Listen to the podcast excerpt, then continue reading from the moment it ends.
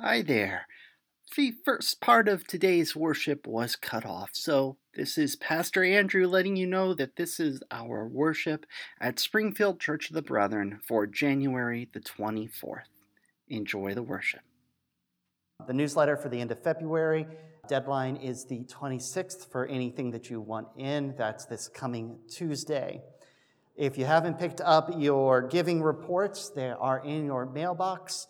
If you grab them and you notice there's a problem, contact Don Connor to review and figure out what's going on. If you are at home and you want yours sent to you, contact the church. Uh, it's Becky Eby in the office. She's here on Tuesdays, Thursdays, and Fridays, and have her mail it out to you. Coming up on February the 1st, we will be having some hymn time following worship. We're going to be trying to do this on the first Sunday of every month, like we had been doing for Advent. So if you want to stay and sing after the benediction, please do, starting February the 1st. Also, on February the 1st, we are going to be doing some Sunday school downstairs in the uh, fellowship hall starting at 9:30. Mike Connor is going to be teaching that. One last reminder, we collect money for various different projects. One of the ones that I especially love is Heifer Project International. We collect quarters for it. So if you have quarters at home, bring them on in here and you can stick them in our giant quarter collector at the back of the sanctuary. And That helps give animals to those in need around the world with the idea that those animals go on to give birth to animals that help the next and so on and so forth going outward. Are there any other announcements you'd like to share today? So, a big thank you to everyone who has kept Becky and her sister Robin in their prayers. Robin has had her surgery last Wednesday. The tumor was successfully removed. They're continuing to do some testing, but she'll be starting her radiation in eight to 10 weeks. So that's, that's wonderful. Are there any other joys or concerns you wish to share with the group? Bernita? So, continued prayers for Benita's cousin Earl, um, as he was mentioned last week, has been having falls, and they're unsure as of, of the reasons behind that, and that he may be having mini strokes or mini seizures. It is also discovered that he has some early stages of dementia right now. So, please continue holding them in your prayers. Thank you for all the prayers and thoughts for Linda, Bev's daughter in law, who had some seizures last week. Uh, she is back at home and doing well, though because of that, she, she won't be able to drive for, for six months, which does make life a little more tricky sometimes. Terry, I am sorry to hear, Terry. For those of you at home, Terry's brother, Ron, is put in the ICU unit. Because of COVID, it triggered a genetic uh, fibrosis lung issue, which has caused a lot of scarring in his lungs. And even if his breathing gets worse, they won't put him on a ventilator as it won't do him very much help. So we pray for a miracle and we pray for comfort and healing. Mark? I'm glad to hear, Mark, they are able to do that one. Our brother Mark doesn't have a date for surgery yet, but they are going to do the less invasive form of surgery and put in stents and coils. I'll be praying that you're going to have more surety on dates soon, as well as health. I get that. I get that. So Mark is expecting uh, his daughter-in-law to give birth in beginning of February, February 8th. They gave him original date of that, and he's hoping that there isn't a surgery the same day as the baby coming. I get that. You want to see that baby. I am happy for that too, that vaccination, the vaccine is now available to our, our community members who are 80 and over and living at home. And it has been available for those living in, in um, facilities as a joy. I, I've talked to at least uh, one member set this week who, who are all scheduled. and I think they probably already got their vaccines. They were excited for that. If there is nothing else to share this morning, if you will join us as we listen to music and prepare to meet God in our hearts and our prayers.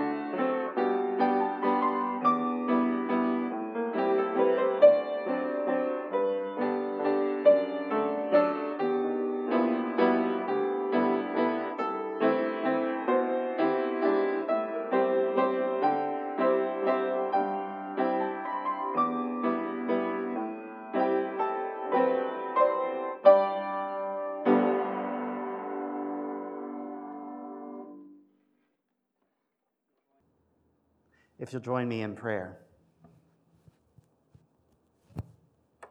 Holy Creator, we ask you are with our brothers and our sisters and us in this time. We raise up some, we raise up Earl for healing and comfort and clarity. We thank you for Robin, that she's doing so well, and ask you'll continue to walk with her. We ask the same for Linda and pray that the next few months won't be too difficult as she navigates a different life. We think of our brother Mark. We ask that the surgery will come sooner than later, but come at the right time and that his body will do well. We thank you that he can go through the easier surgery. We thank you for our brothers and sisters who are able to get the vaccine, to feel more protected, to be more protected. We lift up Ron, Terry, and her family. We pray for healing in his lungs. We pray for comfort. We ask that you are present with him and their family.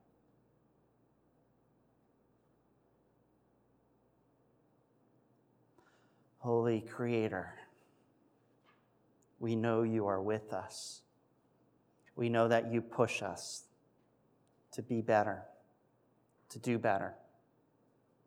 We ask that we feel that every day, that we continue to grow in you, to be more like the people you called us to be.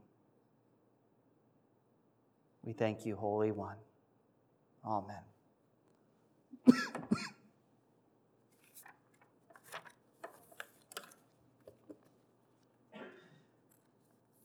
Our scripture today comes from Mark 2 13 through 17, and I'm going to be reading uh, from the message today.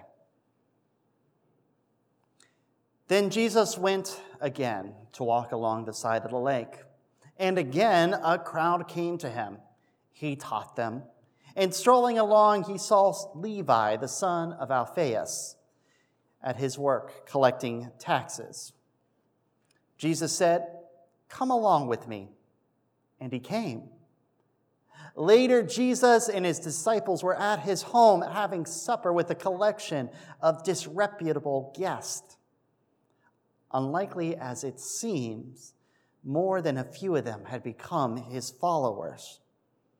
The religious scholars and the Pharisees saw him keeping company and lit into his disciples, saying, What kind of example is this? Acting, co- uh, acting cozy with these misfits.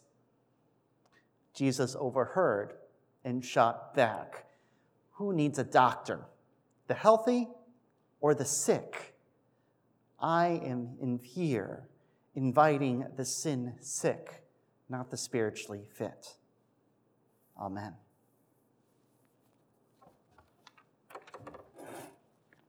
Forgot to move this ahead of time today. Here we are. So it all kind of starts with the Middle Ages. You know, time builds upon itself. So it started in the Middle Ages, and if you lived then, I could pretty much guess where you fit in the socio-economic ladder just by the way you were dressed. You know, if, if you were a king or a queen or the pope or a cardinal, you be dressed lavishly in brilliant colors with red and purple and gold and silver on you. But if you were a peasant, a serf, even the lowest of the low, I expect earth tones, off whites, browns, and wooden toggles or antlers to keep your clothes on you. And anywhere in between, you know, the better off you were, the higher you were in the social standing, the nicer your clothes were, You know, the blacksmith dressed better than the peasant, the knight dressed better than the blacksmith, and so on and so forth. Now, this also kind of fit how they understood their place in society, how they worked in their world. If you were born a prince and you were destined to become the ruler, that's because God made you a prince and destined you to be a ruler. If you were born a serf, you were destined to be a serf. That was your job. That's what God made you. Now, this started to get some pushback as we entered the Renaissance because all of a sudden new economic opportunities opened up. And people who previously would have been, you know, you are going to be born poor and a slave, you will die poor in being a slave. Suddenly there was an option to not, to earn money. And so people did. And it actually came to be a problem. You couldn't tell who was just a wealthy commoner and who was actual of noble blood. And this caused strain not only in society, but in faith. Now, side effect of all of this is also, for the first time, lots of people started to read. And they started to talk. They started to sit down and have conversations about faith. They were better educated. And out of the Renaissance grew the Reformation. Luther, Calvin, Zwingli, and oddly enough, King Henry VIII, leading a new Christian faith, Protestantism. Now, this led to a new problem. You see, in the old way, the wealthier you were, the nicer you dressed. But Protestantism pushed against being lavish. After all, that's what the Catholic Church did. They spent money on lavish things for themselves. If you look at Renaissance artwork and then compare it to, especially like the Dutch masters, you'll notice a change where before people have been wearing bright colors like they had in the Middle Ages with frills and gold. But as you moved into the Protestant age, people started dressed more simply in colors of black and white and gray and brown. It would still look fancy by today's standards. I mean, it's hard to think of an Elizabethan frill around the neck as anything less than fancy, but to them it was a lot simpler. If you want to get a good idea, just think of the pilgrims, you know, from the Mayflower with their pantaloons and black jackets and a hat, which did not have a buckle on it, but we'll get back to that. So they were taught to dress simply, but they also had this fabulous wealth, and that caused a lot of strain. It also caused a lot of theological strain. After all, if, if you aren't born into a position then what did it mean that you were able to rise up and others didn't? This is where Calvin comes back in. Calvin, Calvin's theology is the basis of a lot of the Reformed church movement. We still see it some in the Congregationalist, but we see it heavily in like Presbyterians and the Baptist church. He had this idea called predestination. The idea being, okay, God knows everything, God plans everything. Therefore, whether you have obtained salvation or not was already determined before you were born. That means whatever life you lived doesn't really matter because either you're already going to go to heaven or you're not. And that was decided for you. Now, that's a really simplistic read. It actually is a little more complex than that. Part of it being that if you were one of those who got to have salvation, then you would already show it. It was part of who you were. So if you were one of those predestined for salvation, you would already be a better person. You would already be a wealthier person, a healthier person. It's still a fairly problematic theology in my eyes, That's me. And I think we see that movement as it's continued through and in the modern American prosperity movement. So they believed they were predestined. That's the reason I got rich. And they couldn't help but try to show it off still. You know, there's a big difference between, you know, my, my, my nice suit at home, which is off the rack Kohl's, versus, you know, if I had an Armani. And that's what was happening. People were finding ways to still dress up, to look better than their brothers and sisters, to show off. Now, this was a problem that, say, for instance, the Puritans of New England tried to answer. And so they set up rules. You couldn't have an ostentatious house. If you had too much ornamentation, too much fanciness to your house, they would fine you. And the same went for your clothes. They had rules like you couldn't have buttons on your knees. You just couldn't. You couldn't have hat bands, which is why there's no buckles on, on actual pilgrims' hats. That was a hat band. You couldn't have that. No gold or silver lace. And no more than three purposeful cuts in your clothing. That one's a little weird. No, the, the New England Protestants weren't worried about some proto grunge movement that was moving through the youth of America. That didn't happen until the 80s and on the other side of the country in Seattle. No, they were fighting an actual problem that they saw coming out of Europe. Now, most of us today are wearing clothing of mixed fibers. You're not wearing 100% linen, you know, cotton, plant based. You're not wearing 100% wool. It's a mix of different things, which gives our clothing a lot of stretch, a lot of movement. But if you're wearing, say, a heavy wool coat, the nice, thick, fibrous kind that will keep the rain out, keep the warm in, there's a problem. You can't chop wood. You can't do a lot of work very easily because it has no bend in it. It stops your arm from coming up too high. So their solution was simple wear a loose fitting shirt underneath that gives you lots of movement, and then cut a slice into your. Ooh, let me. Cut a slice. Is it better now? Cut a slice into your. Man, I just got to not move my arm like that. That seems to be the problem. Into your uh, jacket so that your elbow could bend all the way.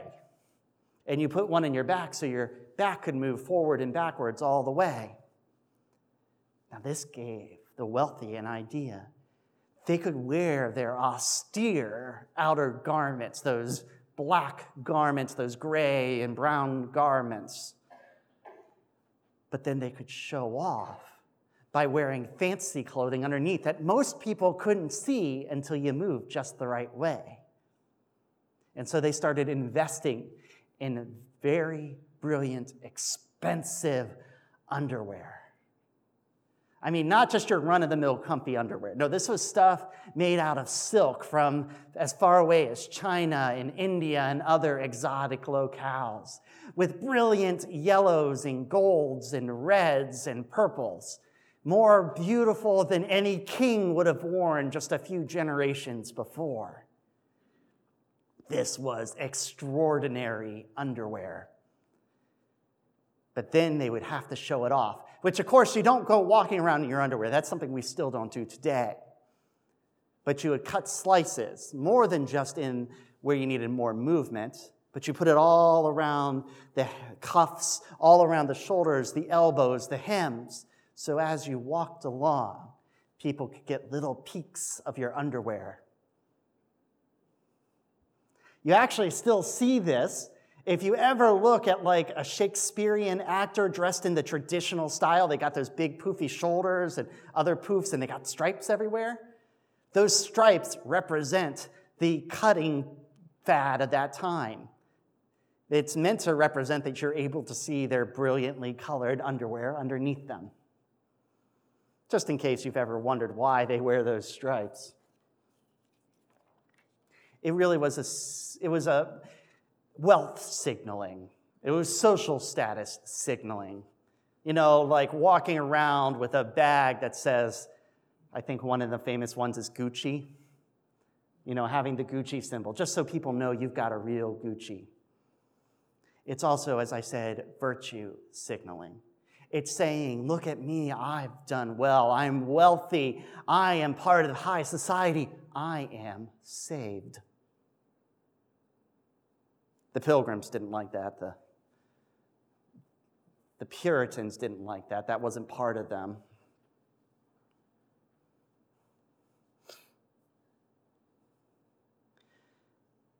Yeah. But Jesus is not a fan of this. Jesus is not a fan of virtual, virtual, virtual, virtue signaling. I mean, you got to jump in the book of Matthew. In Matthew, he's majorly against this. He preaches about it. You know, don't go out there and pray on the side of the road so everyone knows that you're a good prayer. Just go pray. It doesn't matter what others think of you. Don't look, I am so glad you're giving money to those who need the help. But you don't need your name over top of the hospital wing. Just give the money and be happy with it. That's what Jesus is telling his followers. But it goes beyond that.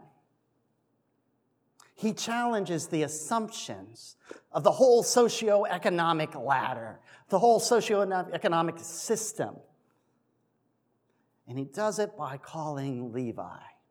And then what happens through that? Now, I know I've talked about tax collectors before in the ancient Near East and in the Bible terms, but quick refresher tax collectors, or what they really were, were toll collectors. They would collect the taxes on the, on the trade goods as they moved in and out of towns, were seen as the lowest of the low for men. You know, they, they saw the lowest of the low for women as prostitutes, and the lowest of the low for men was tax collecting. You were a Roman collaborator.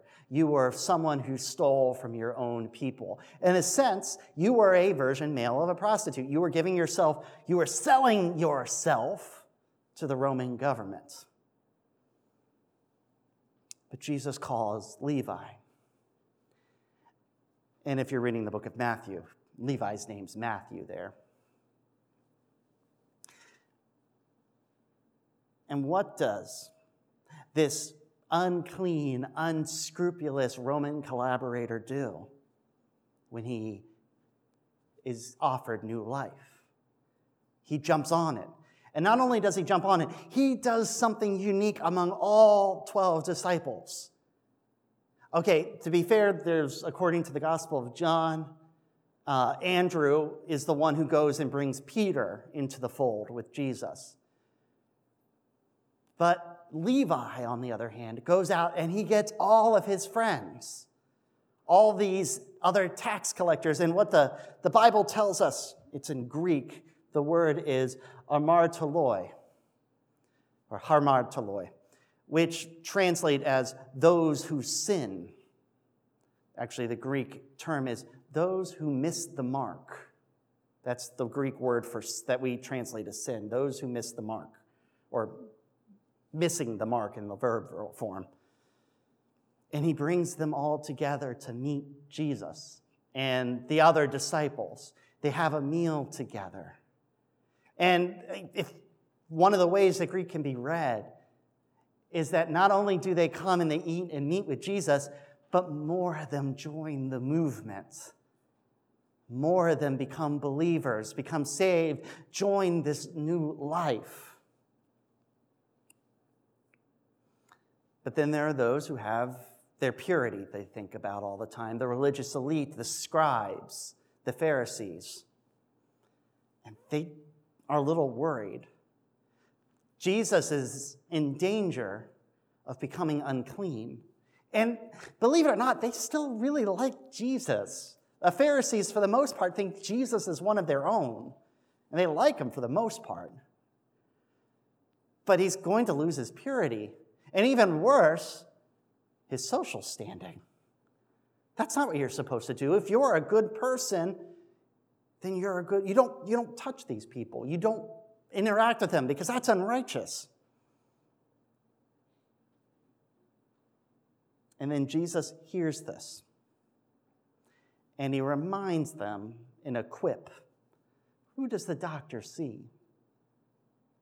Who does the doctor see? Not the healthy. The doctor isn't here to see the healthy, the doctor is here to see those who need the doctor. That's not an excuse to miss your yearly checkup. You know, it's not like Jesus ignored them completely. If you jump back half a chapter to near the end of the first chapter of Mark, it's in the synagogues that Jesus is preaching and teaching and healing, as well as in the market squares and in people's homes. Jesus is preaching and teaching to everyone, not just the sinners. But it's like triage. You know, I one of those shows I like to watch over and over again is MASH. I do enjoy MASH. But that's whenever there's some bunch of people coming into the MASH unit, they perform triage. You know, those who have minor wounds, the scrapes, the scratches, the broken bones, they're set aside because they'll be okay for the bit. They don't need that much healing. But those who have massive trauma, those with internal bleeding, with organ damage, they're immediately taken in to get the surgery now, to get as much time put into them as possible. I mean, that's, that's what Jesus is doing. Jesus knows that these religious elite, they have their problems. But compared to these people over here, they've only got a broken finger. These people have internal damage. Jesus needs to spend as much time helping them as possible, to working with them, to sitting and having a meal with them.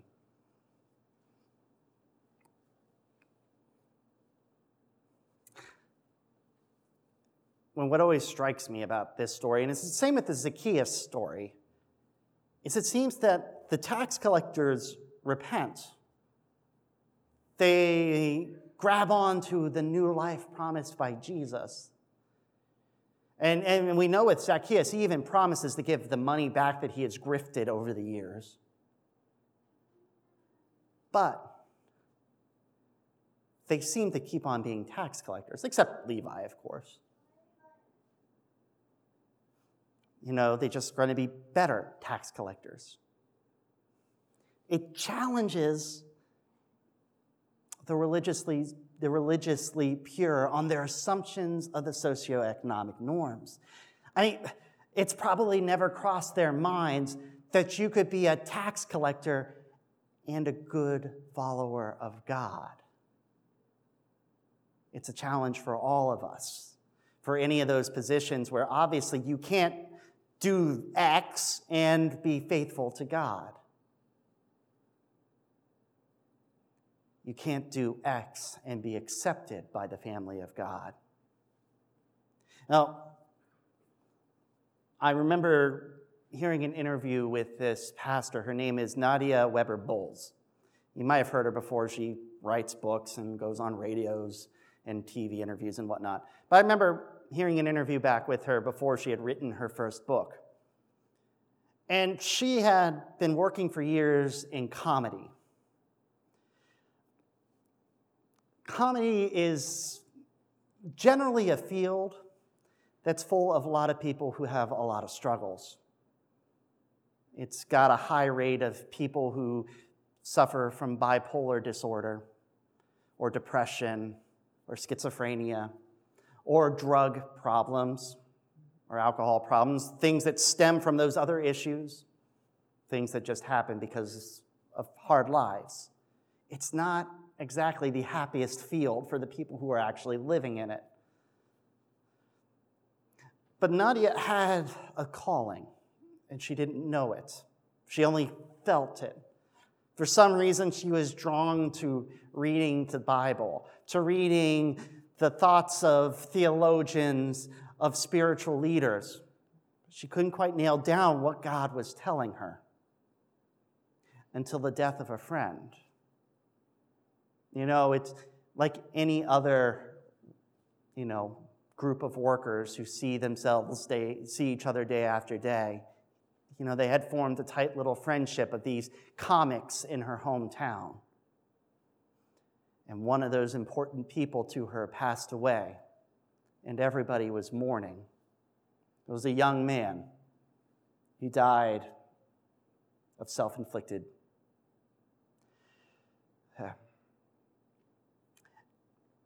And her friends came to her and said, We want you to do a service for us. Why? Because you're the one who knows the most. We know that you read the Bible. We know that you pray. We know that you know something, and, and you seem to be the best choice. We want someone who knew him to help us. And that's when she heard her call clearly for the first time that she was called to minister to those who had always been held at arm's length. And she was one of them. Long story short, she eventually became an ordained Lutheran pastor, and she pastors at a church in uh, Denver, Colorado called the House of All Sinners and Saints. But I hear Levi's story in her someone living at the margin, someone rejected by the rest of society around her, who's seen as dangerous, as dirty. And just like Levi, she reaches out and hears God's call and embraces that call and spreads it to all those around her. It's not up for us, up to us to decide who's in the community and who is not. Jesus doesn't say, just hang out with those religious elites who attend synagogue every Saturday, who follow all the rules. No, Jesus says, go hang out with the sinners too. Go pray with them, go hold them, go remind them that they are beloved children of God too. That may even mean you need to spend more time with them than anyone else. Mark's Jesus continues to challenge, to offer up a different way of living than everyone else thinks is correct. That challenge still lives on for us. So we need to remember we don't get to decide who's in the community and who's not. No, I, I, it's not like Calvin. You know, Calvin, God's already figured out everything, and whatever you do doesn't matter. I don't know. Maybe he's right, maybe he's wrong. I honestly don't know. But just because all the markers are there that says this person hasn't achieved salvation, how whatever those markers are that we put on it, it's not up to us to simply accept that.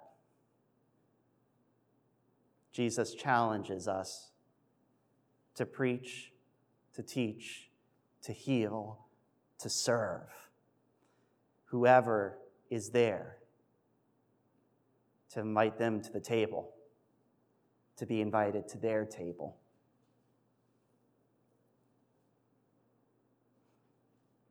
So, don't spend money on expensive underwear. Okay, spend that, that's honestly your own choice. I spend my money on comfy underwear. That's my rule.